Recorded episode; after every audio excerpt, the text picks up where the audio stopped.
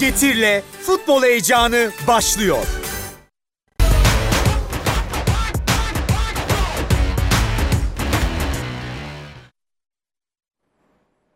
Evet Süper Futbol'da Adana Demirspor Galatasaray mücadelesini konuşacağız dedik. Emre Özcan, e, Yalçın Çetin yayını noktalarken şöyle dedi. Adana'da her şey var, gol yok. Katılır mısın? Ee, ya evet çeşitli yönlerden katılabilir. Ee, çok gerginlik yoktu bence. Onu söyleyebiliriz. Yani çünkü Adana Demirspor ve Galatasaray bu ligin e, hem kadro kalitesi olarak hem de oyun gücü olarak, oyun beklentisi olarak e, en yukarıdaki 4-5 takımından ya da 5-6 takımından ikisi. E, böyle bir maçta daha fazla gerginlik beklenebilirdi ki yani Adana Demirspor'da da biliyorsun eski Galatasaraylı birçok futbolcu var. 4 futbolcu vardı ilk 11'de değil mi? Onyekuru, Emre, Belanda, Ndiaye. Evet çok fazla gerginlik olmadı ama çok fazla pozisyon olmadı bence fakat yani maçın belirli noktalarında tempo yüksekti. Yani bir git gel oldu, heyecan oldu. Ee, kırmızı kart vardı. Bazı tartışmalı pozisyonlar vardı. Yani bazı şeyleri barındıran bir maçtı diyebiliriz evet. Şöyle başlayalım. 11 tercihleriyle istiyorsan başlayalım. Sergio Oliveira bu akşam ilk 11'de yoktu. Yine 4-2-3-1 düzeniyle sahaya çıktı Okan Buruk. Mitchell 11'deydi ama Oliveira'nın dayısını evet. kaybetmesi nedeniyle morali hayli bozuktu. Cenazesine gitti geldi. O yüzden Okan Hoca Mitchell ile başlamayı tercih etti. 11'i nasıl değerlendiriyorsun? Bu arada Fananot, Dubois değişikliği de var. Diğer tarafta da sahte 9'u bir düzen Adana Demirspor'da. Ya aslında evet çok beklentilerin dışında bir 11 yok iki takım içinde. Hatta beklentilere çok yakın 11'ler diyebiliriz. E, Mitchell'in 11 başlaması bekleniyordu. E, Sergio Oliveira'nın yaşadıkları nedeniyle. Çünkü hem yakın bir akrabasını, yakın bir yakınını, e, yakınını kaybetti. E, hem de işte gidip gelmesi, orada galiba biraz antrenman kaçırdı, moralinin biraz bozuk olduğu söyleniyor. Böyle bir ortamda Mitchell beklentiler arasındaydı zaten. Mertens, Kerem, Yunus zaten oturdu. En uçta Gomis beklenti mi Icardi'nin yokluğunda? Bence beklenti. Aslında bence bu maçın ilk 11'inde Gomis'in çıkması ve aynı zamanda ikinci yarıda da Seferovic'in bu kadar geç Okan Buruk'un aklına gelmesi e, Seferovic'le alakalı da bakışın çok negatif olduğunu gösteriyor. Ama bu başka bir konu. Dolayısıyla beklentilerin dışında bir şey yoktu. Dubois'ın ilk 11 çıkması da bence çok anormal değil. Çünkü yani oyuna girdi, sol asist yaptı, maçı getirdi, 2 artı 2 puan yazdı. Yani mutlaka o maçtan sonra konuştuk bunu. Yani Dubois'ı birkaç hafta içerisinde sol bekte bir maçta göreceğiz. Çünkü Van Aanholt'un e, performansı da yetersiz. O yüzden Galatasaray bence beklentilere çok yakın. E, Adana Demirspor'da beklentilerin dışında pek bir şey yok. Belki Gökhan İnler İstanbul'i değişimini diyebiliriz ama İstanbul'u de zaten en az Gökhan İnler kadar önemli bir etkili bir oyuncu. Benzer profildeler, Kırmızı benzer kart roldeler. gördü o da. E, efendim? İstanbul'de kırmızı kart e, Kırmızı kart gördü. Evet. Sa- savunma attı. İşte yani Rakiski'nin yokluğunda iki Türk oyuncudan e, tecrübe seviyesi çok yüksek olmayan özellikle Semih'le e, bir ikiliyle ortaya çıktı. Belki orada başka bir tercih yapabilirdi hoca ama e, bence iki hoca da sürpriz yapmadı bugün. Şimdi başlangıç itibariyle yine Adana Demirspor sahte 9 diyebileceğimiz demeyeyim de 4-6-0 sanki Spalletti'nin değil mi?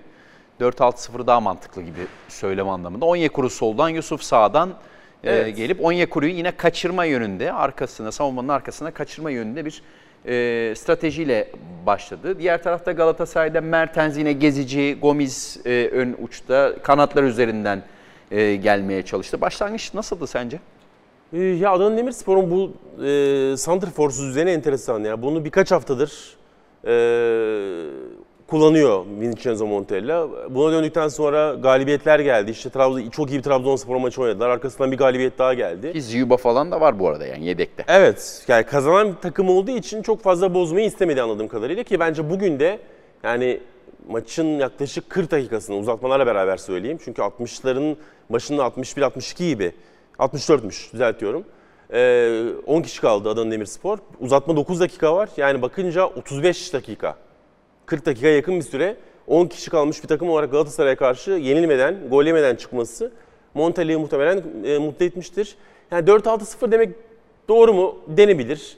E, ama sanki böyle tek santrfor ve tek sahte 9'lu bir düzenden ziyade ben bazen Belanda'yı en uçta Emrak Baba'yı arkasında görüyorum. Bazen Emrak Baba en uçta Belhanda arkasına geçiyor. Yani sanki 4-4-2 de iki forvetin e, 10 numara karakterli ya da orta saha karakterli olduğu bir düzen. Mesela aklıma gelen bundan 4-5 sene önce e, Lucien Favre'nin bir Gladbach'ı vardı. Hatırlar mısın bilmiyorum. 4-4-2 oynarlardı. İleri uçta iki tane orta saha karakterli oyuncu. Lars Stindl e, ve Rafael. İkisi de 10 numara. İkisi de orta saha orijinal oyunculardı. E, onlarla iki tane sahte dokuzlu düzen ortaya çıkarmıştı. E, ve çok iyi performans gösterdiler o sezon boyunca. E, beklentilerin çok ötesine geçtiler. Ona benzetiyorum ben biraz e, Montella'nın kullandığı bu e, yapıyı. Ve bu yapı 22. dakikaya kadar kaleye deneme yapamadı bu arada. Evet. Ve bu Galatasaray e, orta sahası bu arada hani şimdi ge- e, geçtiğimiz haftalarda şunu konuştuk. E, Oliveira olduğu zaman işin içinde Oliveira, Torreira, Mertens'de 10 numara kullanıyorsanız Galatasaray'ın orta sahası biraz e, geçişi kolay oluyor. E, Adana Demirspor'un e, kaleye gidememesine Galatasaray savunma hattının ve orta alan Micho Torreira e, orta sahası etkili oldu mu savunmada? E, yoksa aslında biraz da e, Adana Demirspor'un işte bu forvetsizlikten vesaire gelememesinden dolayı mı? Yani işin içinde Galatasaray'ın payı ne derece var? E, bence oldu. E, ki yani evet Galatasaray 11'i Micho şu an- Torreira'ya bağlayalım orada. E, oraya bağlayabiliriz. Onların e, varlığıyla beraber Mertens'in rolünün biraz değişmesine bağlayabiliriz. E, Torreira'nın yanında Mitchell'in gelişiyle beraber daha farklı. Yani Sergio Oliveira başka bir oyuncu, e, Mitchell farklı bir oyuncu. Yani özellikle şöyle e, şimdi burada Sergio Oliveira, Oliveira oynadığı zaman Mertens 10 numara karakter, karakterliyken şöyle Kerem ve Yunus'un biraz çizgi açıldığını düşünelim. E, Torreira biraz daha merkezde tek başına 4-1-4-1 gibi oluyor. Evet. Mitchell bu yani bu oyuncu şu anda Sergio Oliveira olarak değerlendiriyorum. Sergio Oliveira buralarda dolaşan, hatta zaman zaman çizgiye açılan, oyun kurarken bazen çizgiden oyunu genişleten oyuncu rolünde e, kalıyordu ve Torreira'yı biraz fazla yalnız bırakıyordu toplu oyunda. Öyle olunca Mertens de ister istemez e, Torreira'ya yakın olmaya çalışan, daha derine gelen yani Sergio Oliveira sol tarafı, sol orta sahayı kaplamaya çalışırken Mertens de sağa yakın oynamaya çalışan, biraz daha derinleşen bir rolde oluyordu. Ama Mitchell başka bir oyuncu ve bugün başka bir rolde oynadı gerçekten. Yani gerçekten ikinci altı numara gibiydi. Mertens'i rahatlattı mı? Ee, çok rahatlattı. Şöyle rahatlattı. Mertens'in geriye gelmesine gerek kalmadı. Ee, ekstra savunma performansı göstermesine, savunma istatistiği e, ortaya çıkarmasına ihtiyacı kalmadı. Burayı iki oyuncuyla daha net bir şekilde tutunca Galatasaray, Mertens de buraya değil de buraya daha yakın 4-4-2'ye döndürdü olayı. biraz daha 4-4-2, biraz daha forvet gibi yani biraz daha gerçek 10 numara gibi e, oynamayı başardı ki Yunus'un da çok fazla içeri geldiğini biliyoruz. Boye'nin çok fazla çıktığını biliyoruz. E, yani beşli hücum hattını gerçekten Mertens'le kurmaya çalışan bir Galatasaray vardı. Yani Mertens buraya geldiği zaman yani bir önceki Evet. Maçlarda. maçlarda şöyle Mertens alalım. Mertens alamıyorum şu anda. Mertens orada kalmaya Mertens kaldı. Ee, genellikle Kerem'i biraz içeri atıyor, alıyordu. Ve Bekin, Patrick Van Aanholt'un çıktığını görüyorduk. Dolayısıyla Mertens burada daha çok orta sahaya gibi. Yani Geziyordu. Beşli hücum hattını Mertens'siz kurarken daha fazla gördük geçtiğimiz haftalarda. Geçtiğimiz haftaların %60'ında, %70'inde belki daha fazlasında Mertens bu beşli hücum hattının parçası değil, daha çok 2-3, 3-2 yani buralarda dolaşan bir oyuncu olarak e, rol e, çıkartırken Dubois geride kaldı ve Mertens daha çok buralarda gezindi. Bu da zaten topla buluşma noktalarına direkt bir şekilde yansıdı. İlk yarıda ceza sahası içinde 6 tane topla buluşması var Dries Mertens'in. Yani 6 ceza sahası topla buluşması ilk 6 haftada ya da ilk 6 maçında ee, vardır ama yani zar zor geçer. Bu maçın ilk 45 dakikasındaki ceza sahası topla buluşmalarını. Ee, direkt bir şekilde onun oyununa yansıdı. Ha çok mu iyiydi? Ee, bence daha iyiydi. Gole daha yakındı. Fırsatlar buldu ama onları çok iyi değerlendirdiğini söyleyemeyiz. Ee, çıkmadan hemen önce direkten dönen pozisyonla beraber, daha doğrusu direkten dışarı çıkan e, fırsatla beraber. Dakikayı yazmamışım ama ilk pozisyonu dar açıdan e, kaleye yakın kale sahasına dar açıdan bir denemesi var. Hemen akabinde de bir 3-4 dakika sonra da e, çalım atarak uzak köşeye göndermesi Ertaç'ın kurtarışı var. E, Mertens'in iki denemesi mesela böyle dikkat çekti. E, Adana Demirspor'un ilk e, tehlikeli pozisyonu da Onyekuru ile geldi. E, Muslera bir sakatlanır gibi oldu e, vesaire. Şimdi Ee, şunu soracağım. Kanatlar bugün ne durumdaydı Galatasaray'da? Kerem ve Yunus bu oyunun, e, bu kadronun Türk kuralı muhabbetinden dolayı da bel kemikleri açıkçası. Yani bir tek onları değiştiremezsiniz herhalde bu kadroda. Ee, alternatifleri yok diyebiliriz herhalde. Ee, yani olsa bile arka tarafa destek yapamıyorsunuz, ön tarafa yapamıyorsunuz ve onlar zaruri insanlar bu kadroda. Nasıldı bugün performansları? En büyük problemlerden biri olmaya devam ediyor bence e, Galatasaray'da. E, Kerem bugün bence ayak kırıklığıydı. Yine toplu oyunda özellikle çok sıkıntı yaşadı. E, yani gerçekten yani Domenic Torrent'in geçtiğimiz sezon Kerem'le alakalı yaptığı açıklamayı doğrulamaya devam ediyor Kerem Aktürkoğlu. Yani hep şunu söylüyordu Torrent onunla alakalı. Yani ne zaman içeride kalacak, ne zaman dışarıda kalacak, ne zaman e, bekle alan paylaşımı yapacak. Yani bek çizgiye çıktığı zaman içeri girmesi gerekiyor. E, bekiyle de bu yönden iyi anlaşamıyor ve ne zaman dışarıda ne zaman içeride olacağının da çok farkında değil demişti. Dubois ile anlaşamadığı bir pozisyon vardı. Aynen. Kaca çıktı top. Hatta bana tane- bırak sen git dedi. Aynen. İki tane ben e, pozisyon gördüm. Yani birinde net anlaşmazlığı zaten ekrana yansıdı. Yani birinde de Dubois'ın yaptığı hareket, yani direkt Kerem'le çıkıştılar e, çizgide.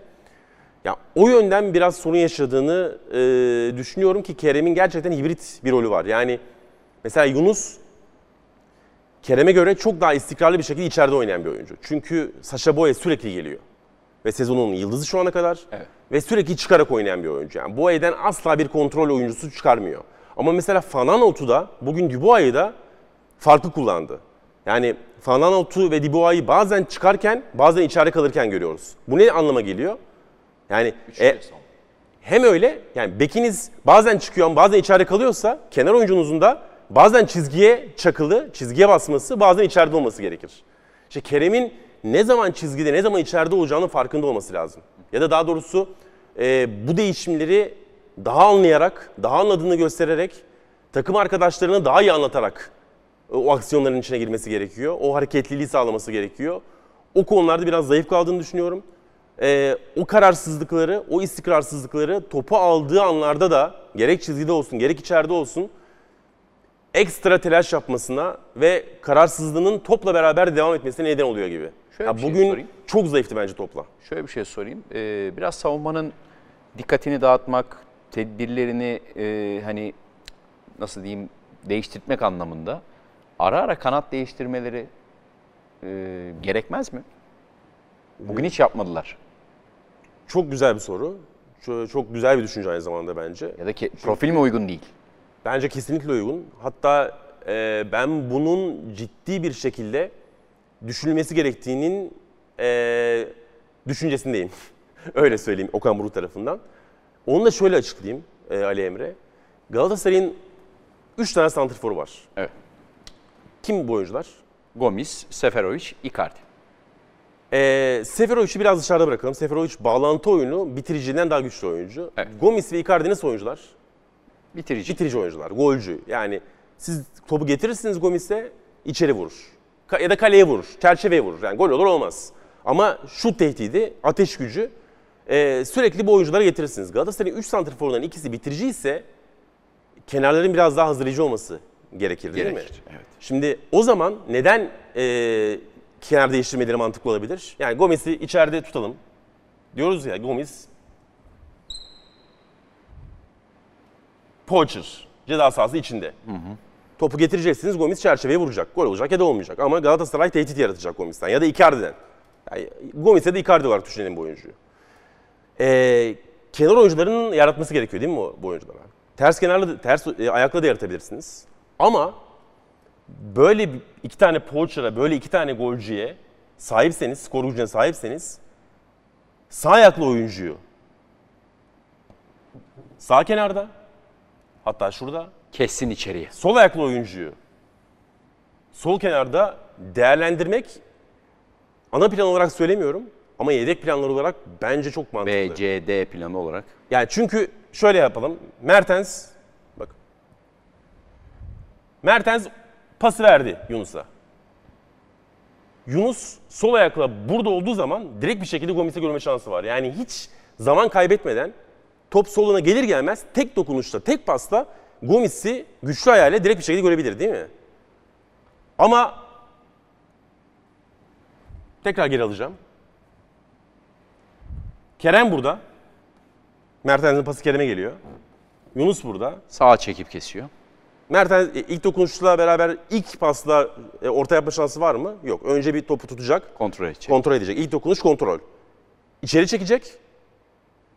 Ya ikinci dokunuşta ya da üçüncü dokunuşta hatta orta yapma durumu. Dolayısıyla hızlı hücum yapma şansını kaybediyorsunuz. İkinci ya da üçüncü dokunuşta ters ayaklı o ortayı yapt- yaptığınız zaman savunma hattı yerleşmek için, Gomis'e yaklaşmak için, Gomis'i daha iyi sıkıştırmak için zaman elde ediyor.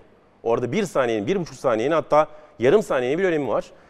Ee, Galatasaray'ın santrforları eğer bu roldeyse ya da bu profildeyse solda sol ayaklı oyuncu, tekrar değiştiriyorum. Sağda sağ ayaklı Kerem, solda da sol ayaklı Yunus'u maçların belirli anlarında bence de düşünmesi gerekiyor Okan Buruk'un. Mesela bugün bunu yapabilirdi. Senin söylediğin aynısını şimdi verdi pası Kerem olarak düşünelim. Düzeltecek, bakacak, içeriye doğru kesecek tabirini rakibin analistleri, teknik Tabii. direktörü de Tabii. düşünüyor. Ve Montella da savunmacıya diyor ki içeriye doğru ortaya yapacak için kapat. Yunus'un mesela hep e, portföyünde şu var. Ceza alanı e, çizgisi, ön çizgisi üzerinde topu kontrol edip solla uzak noktaya hep bir şut çekme eğilim var. Adana Demirspor hep kapattı burayı. Yani dediğin şekilde değişiklikler olursa ama e, bindirene de ayrı dikkat etmek zorunda kalacak, e, kesmeye de ayrı dikkat etmek zorunda kalacak vesaire. Kesinlikle yani Yunus solu kullandığınız zaman Yunus'un koşu yoluna topu attığınız anda direkt bir şekilde içeri orta yapma şansı var. Evet.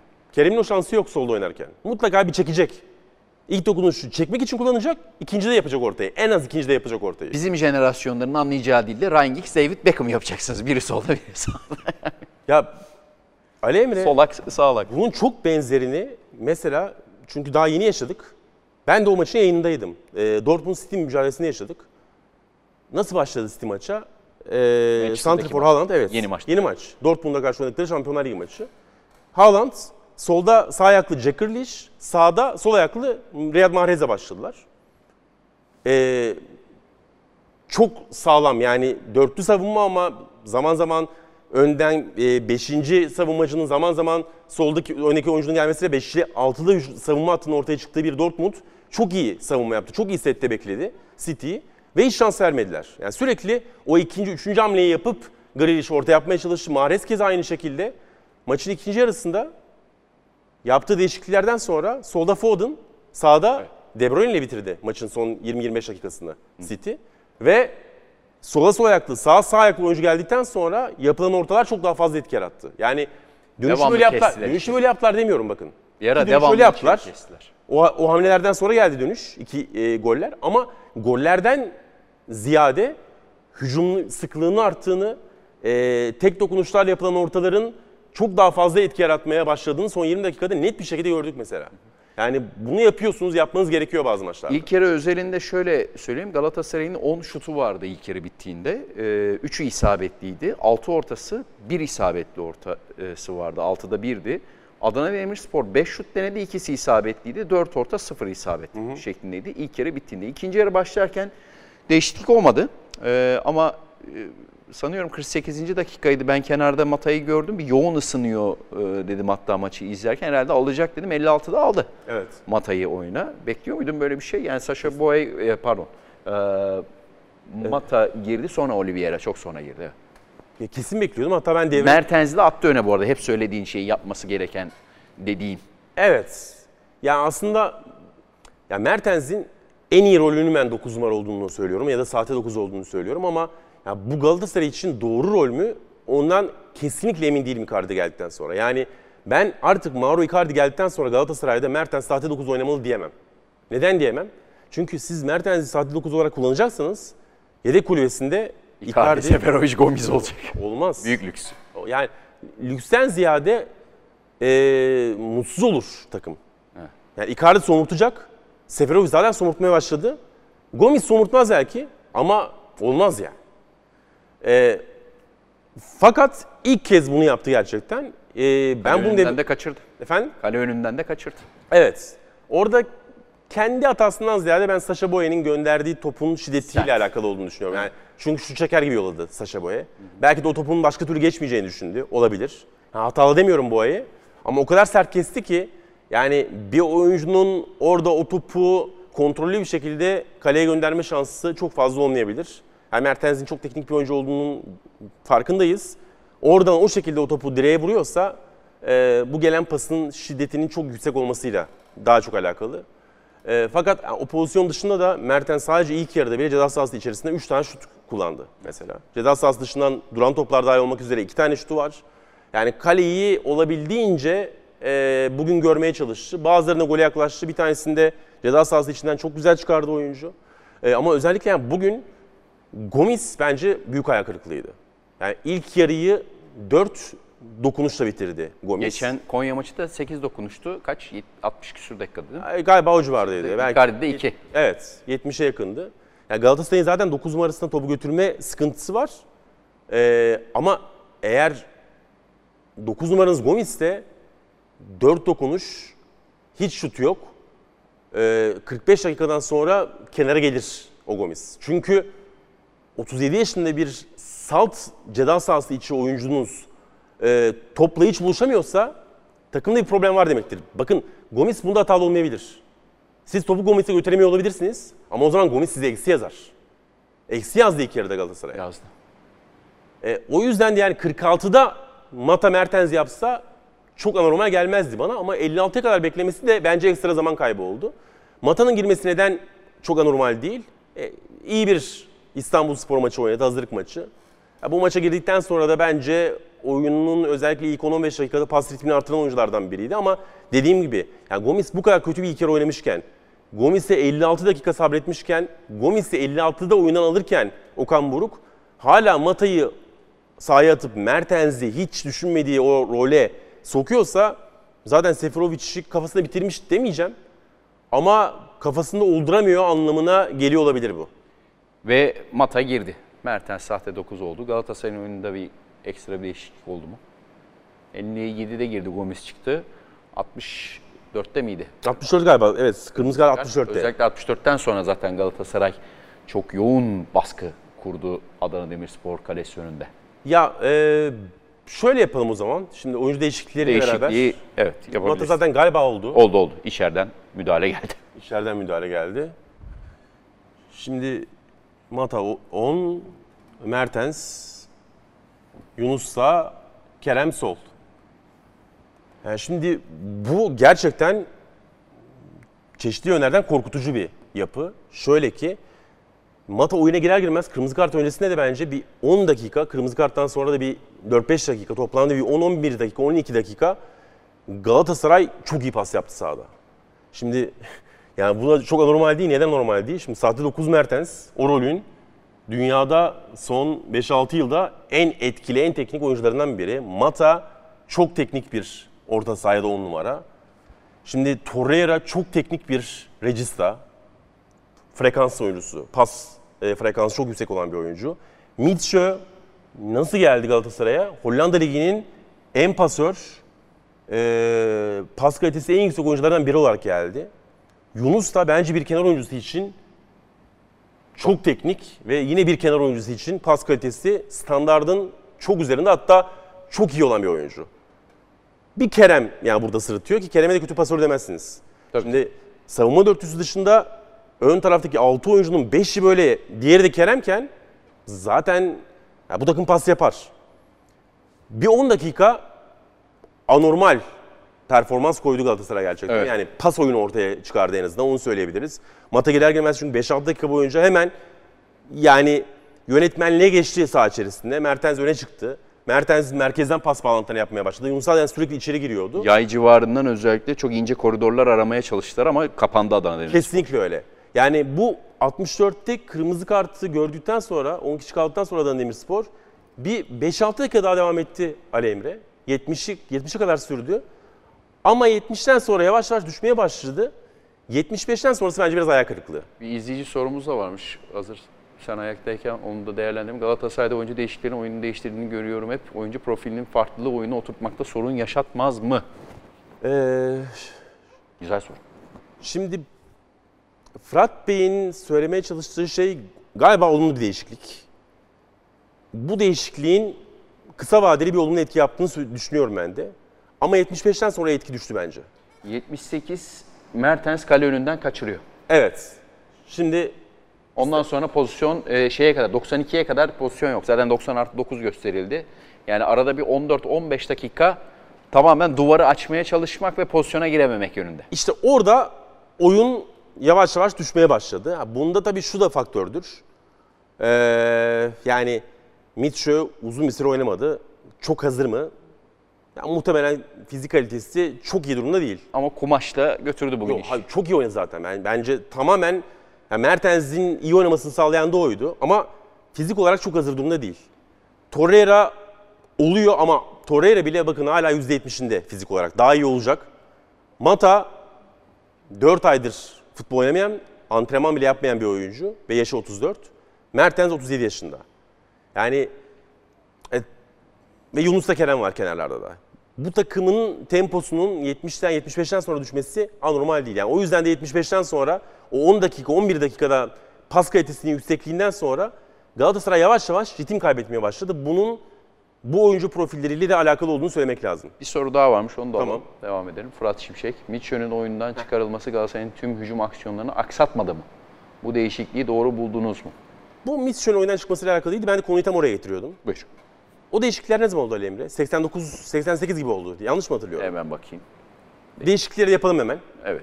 Ne ne, Ee, ne oldu? 89 Barış Alper ve Rashica giriyor. Torreira, Dubois çıkıyor. Evet. Mitchell 79'da çıkmış. Efendim? 79'da çıkıyor Mitchell. Tamam 70. Heh. Haris Seferovic de Oliveira 79'da giriyor. Mertens'e Mitchell çıkıyor. 89'da Torreira, Dubois çıkıyor. Barış Alper'le Rashica giriyor. Bir de Ee, Oliveira, Rashica, Rashica da yanlış hatırlamıyorsam e, şey, Yunus'un yerine giriyor. Yok hayır, Dubois. Dubois'un yerine giriyor. Dubois'ı çıkardın zaten. Mitchell'ın yerine de ha, şö- şöyle oldu. Tamam. Evet, evet. Bakın bu değişikliklerden sonra Barış Alper sol bek oldu. Yunus İçeri. evet. Ee, Silgi arası. Heh. Yunus içeri geldi. Rashica sağa gitti. Şöyle bir yapı oldu Galatasaray'da. Bence bu değişik yani 89'la beraber takım buna döndü ve 90 artı 9'da bitti maç. Son dakikayı Galatasaray böyle oynadı. Şimdi bu nasıl bir 11? Yunus biraz daha hatta e, Mata'nın sağına Ya evet şöyle doğru kaçar gibi de yaptı. Yani Yunus şöyle gibiydi, Oliveira şöyle gibiydi. Bu arada Mertens'i çıkar, Seferovic'i de alabilirsin. Tabii Değişiklik yap. doğru haklısın. Onu kaçırdım. Evet. Evet. Galatasaray böyle oynadı. Şimdi bu nasıl bir 11? Bu risk alan bir 11. Yani rakip 10 kişi. Dakika, Barış Alper aksadı. dakika 89. Zaten Barış Alper sol bek değil. Ee, dolayısıyla yani onun da öne geldiği. Yani bakın. 3 tane, sağ- iki stoper var. Bir sağ bek var. Bir çok teknik merkez orta saha var. Kenar. Kenar. Boye de gidiyor bu arada. 10 numara. Kenar. Kenar. Santrfor. Çok karışık ve yani tamam 2 kere 2 4 şart değil ama Kesinlikle. Yani onu, onu söylemeye çalışıyorum. Yani bu, bu biraz Fatihlerin değişikliği gibi. Yani Okan Hoca da Fatih Hoca'nın öğrencilerinden, talebelerinden biri. Fatih Hoca bunu yapardı. Skor gerekirken, rakip 10 kişi kalmışken, son 10 dakikayı oyuna risk etmeye ederken. Ama Fatih Hoca bile dengeyi çok kaybetmezdi. Yani riski alırken, şimdi yüksek risk, eğer yüksek ödül getiriyorsa yüksek riski alırsınız. Ama burada biraz dengeyi kaybeden bir risk var bence. bence de. Yani eee, tamamen karmaşık bir düzen. Kerem sürekli içeri girdi. Şeyden sonra Mata zaten on numara, Yunus buralarda, Raşit'e çizgide, Barış Alper geliyor burada. E ne oldu? Oliveira burada tek kaldı. Ve Adana Demirspor, bak sen söyledin. İlk 25 dakika şutu yok Adana Demirspor'un. İlk yarıda pozisyon bulamadılar. İkinci Gelmeye yarıda başladı ama. Kontrol halindeydi Galatasaray. Oyunu domine ederken yine bir şey yapamadılar. 89'dan sonra uzatmalarda Adana Demirspor'un 3-4 tane tehlikesi var. Yani anormal şut imkanları elde etmediler ama son pası yapabilseler ya da Galatasaray savunması Nelson'un çok kritik müdahaleleri var. Boye bir kere araya girdi. Galatasaray savunması o son müdahaleyi yapamasa Adana Demirspor buradan bir galibiyet bile çıkarabilirdi. Yani öyle risk aldı ki Galatasaray 90 artı ile beraber son 10 dakikada ya da son 9 dakikada Adana Demirspor'da 90 dakikada bulamadığı şansları elde etti. Peki tamam Adana Demirspor o fırsatları veriyorsunuz. Siz son 10 dakikada çok e, fırsat elde edebildiniz mi? Çok şutunuz var mı? Karşı karşınız var mı? Ceza sahası içinden net pozisyonunuz var mı? Yok gibi. Yani bulamamışsınız ve rakibe son 10 dakikada gerçekten ciddi fırsatlar vermişsiniz. E, bu 89 yani Mitchell'ın oyundan çıkışı ayrı bir hikaye ama özellikle 89'dan sonra bu düzenin ortaya çıkmasıyla beraber son 10 dakikanın ben özellikle ekstra harcandığını düşünüyorum Galatasaray'da. 75'ten sonraki oyunun da 10 kişilik bir takıma karşı çok yeterli olmadığı düşüncesindeyim yine. Ee, 92 90 artı 2'de Yunus'un e, yayın üstünden şutu var direkt kaleyi karşıdan gören. Ee, hemen akabinde Kerem yine ceza alanı içinden vurdu. Bir de Kerem- Seferovic'in kale önünden kaçırdığı pozisyon var. Yani En 90 yakını Seferovic'ti galiba. Evet. E, yani Yunus'un da önü aslında müsait pozisyonda. İyi işte. Bir de Dubois'un şutu var. Gomez'e çarptı e, gitti. Yani aslında Galatasaray e, kaleye gidememez durumu olmadı. Şimdi ilk Antalya spor maçını hatırlayalım. Doğru. 90 artı küsürde bir geçiş hücumuyla kontra atakla veya eski dilde söyleyelim kontra atakla Gomez'e golü buldu. Doğru mu? Ee, geçen yıl ki kadro o dakikalarda o şekildeki durumlarda kaleye bile gidemiyordu. Ee, geçen sezonki kadro bu tarz deplasmanlarda da mesela gitmekte zorlanıyordu. Bu sezonki kadro bir şekilde kaleyi yokluyor ama skoru bulamıyor. Evet ya bugün de şimdi onu kontrol ettim zaten. Yani gol beklentisi bana 1.5 civarı falan gibi gelmişti. 1.92'miş. 1.92 fena değil ama tabii 23 O tane, denemelerden. 23 tane şut var ama. Denemelerden. Yani 23 şöyle e, O algoritmayı biraz işte tabii değiştiren olay o. hemen sana hesaplayayım. Eğer yani 1.92 23 şut şut başına gol beklentisi 0.08 demektir. Bu da çok standart bir ortalama. Yani eee Galatasaray'ın bulduğu şansların aslında çok çok yüksek olmadığını gösteriyor. Çünkü yani zaten siz 25 tane şut atarsanız bir şekilde ceza sahası dışından rakip kaleye gönderdiğiniz şutlar bile en azından %4, %5'i buluyor. Galatasaray bugün ortalama %8 şut göndermiş rakip kaleye. 23 Ertaç'ın da iyi kurtarışları var bu arada. var. Ama e, böyle çok net bir Mertens, bir işte belki Seferovic son dakikalarda net şans bulmakta bence biraz sorun yaşadığı bir maçtı ki zaten 23 şutun galiba yani muhtemelen maksimum 5 ya da 6'sı kaleyi tutmuştur. Çok kaleyi tutan şut da yok. 24'te 4. 4 mü? Yani bende 23 gözüküyor toplam şut. Ee, kaleyi tutan şutun 4 olması zaten çok iyi e, bir sinyal değil o yönden. Yani dediğin gibi e, Ya bugün Galatasaray kesinlikle maçı kazanacak pozisyonları buldu.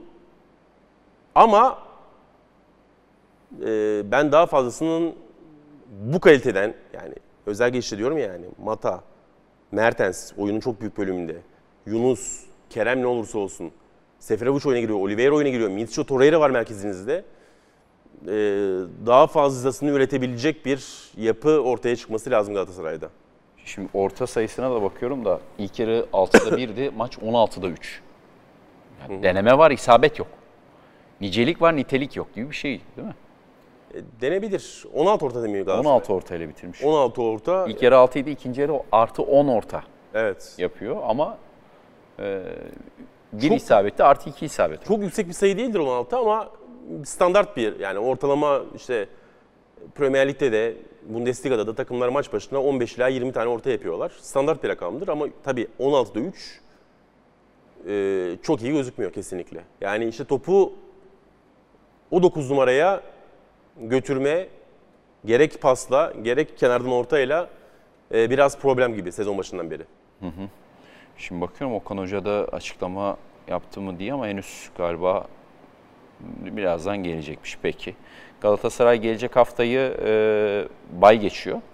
Evet. E, ayın 15'inde de Kayseri Spor'la karşı karşıya gelecek. Yani milli takım arası artı bu e, bir ay içinde iki maç oynamış olacak. E, hayli dinlenme ve ki yoğun bir tempo Dünya Kupası'na kadar birçok takım koştura koştura gidiyor. E, enteresan bir blok aslında bu Galatasaray için. Bunu nasıl değerlendirebilir? Ki hazırlık içinde Okan Hoca bazı denemeler yapacağım dedi. İstanbul Spor maçında falan mesela bir e, görüldü. Şimdi güzel bir nokta bu da. Yani mesela ne dedik? 60 65 işte 10 kişi kalıyor. 65'ten sonra bir 10 dakikaya yakın daha Galatasaray tempo yapıyor ama 75'ten sonra düşüş. 75-90 arası bir sıkıntı. Zaten 90'daki o değişikliklerden sonra son 10 dakika başka bir sıkıntı. Yani orada bir 25 dakika tempo çok yüksek değil. Sezon içi devre arası gibi bir şey ya. Evet. Şimdi sezon başından beri Galatasaray son dakikalarda çok fazla maç çevirdi. Yani Ümraniye Spor maçı Evet. öyle, işte Antep maçı öyle, Konya Spor maçı son gol 82-83. Ee, bu da biraz aslında fizik kalitenin standart üstülüğüne yoruldu. Ama bu kadar dinlenmiş bir takımın e, 70-75'ten sonra sahada fizik kalite kaybediyormuş gibi gözükmesi ve 10 kişiye karşı çok net tempo yapamaması da bir problem.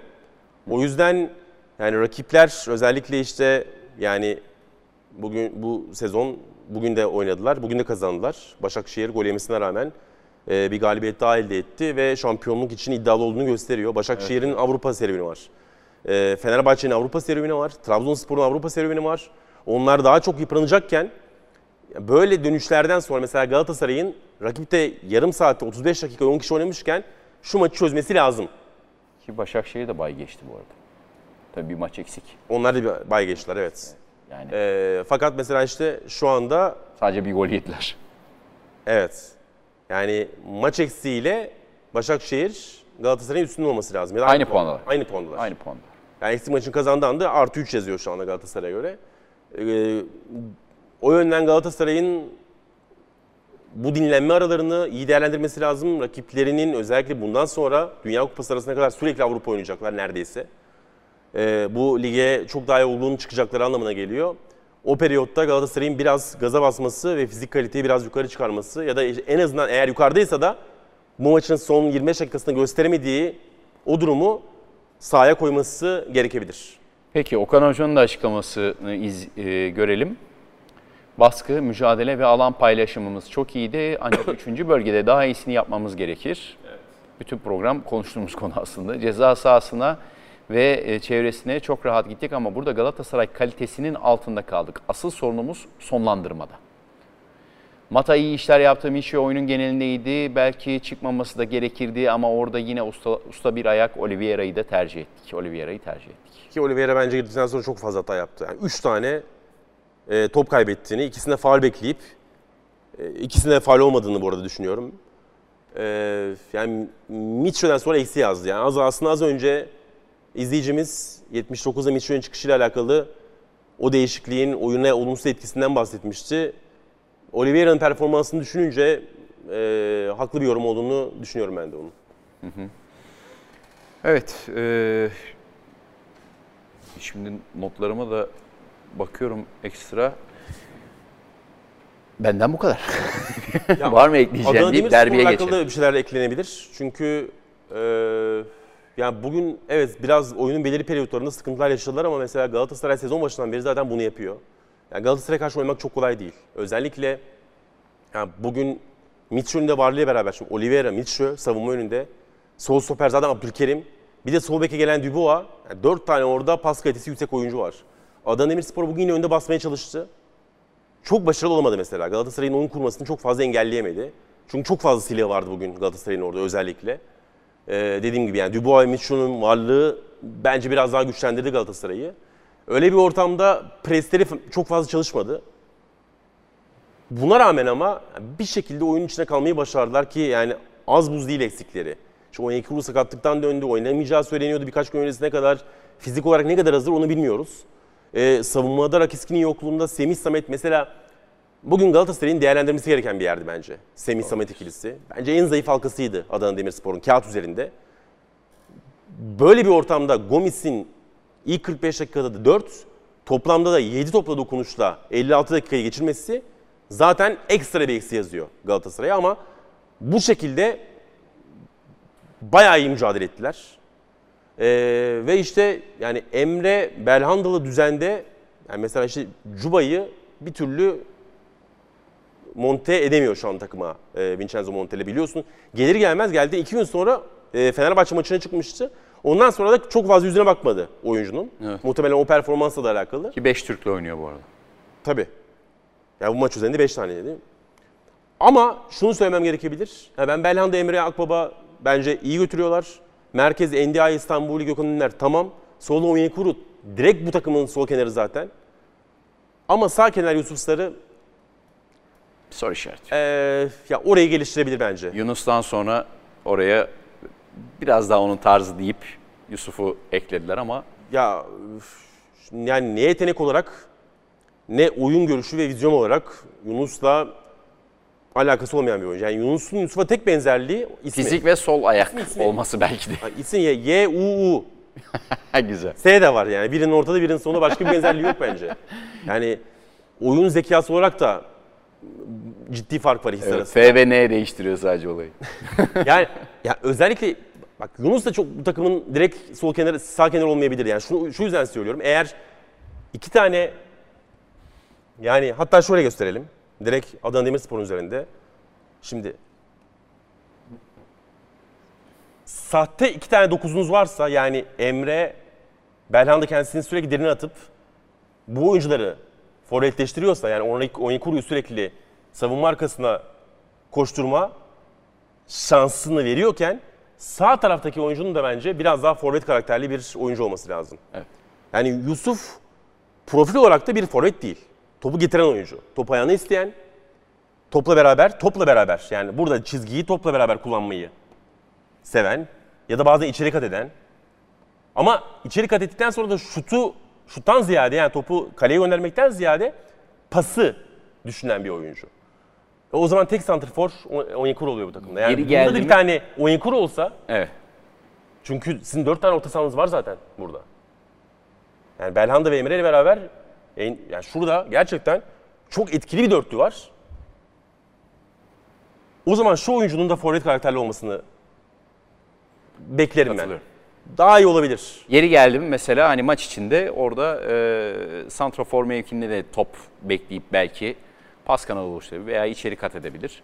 İşte hani e, hatırlayacak olursak eğer ilk e, bu sahte 9 muhabbeti Messi'nin İbrahimovic gittikten sonra Messi'nin oraya geçmesi, sola David Villa, sağda Pedro'nun geçmesi sonrası. Hani iki kat eden adam. Hatta sonra Alexis Sanchez falan da aldılar. Öyle Guardiola bir e, hesap kitap yapmıştı ama mesela David Villa'nın santrafor özelliği de vardı, yardımcı santrafor özelliği de vardı. Ya, vesaire.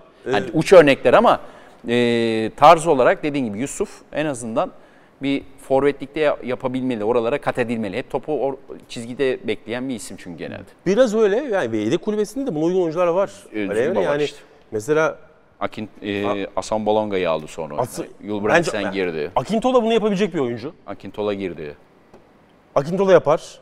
Peki Gulbrandsen yapamaz mı? Yapar. Çok işte tam Yapar. dediğimiz aslında Yulbrand hem kanada gider hem santrafor Aynen öyle. özelliğini yapar. Hatta yani Ason Balonga'yı bile kenardan getirebilirsiniz. Katılıyorum. Muhtemelen bunu da eğer e, bu düzen devam edeceğiz yani Cuba'nın oynamadığı denklemde, Belhanda ve Emrak Baba'nın devam ettiği denklemde sağ kenarda bir değişiklik yapmasını ben en azından kısa vadede değil belki ama orta vadede bekliyorum İtalyan hocadan. Değerli izleyenler Süper Futbol'u noktalıyoruz Emre Özcan'la birlikte. Süper Ligi, Süper Futbol'da değerlendirmeye devam edeceğiz efendim. Hoşçakalın. Getir'le futbol heyecanı sona erdi.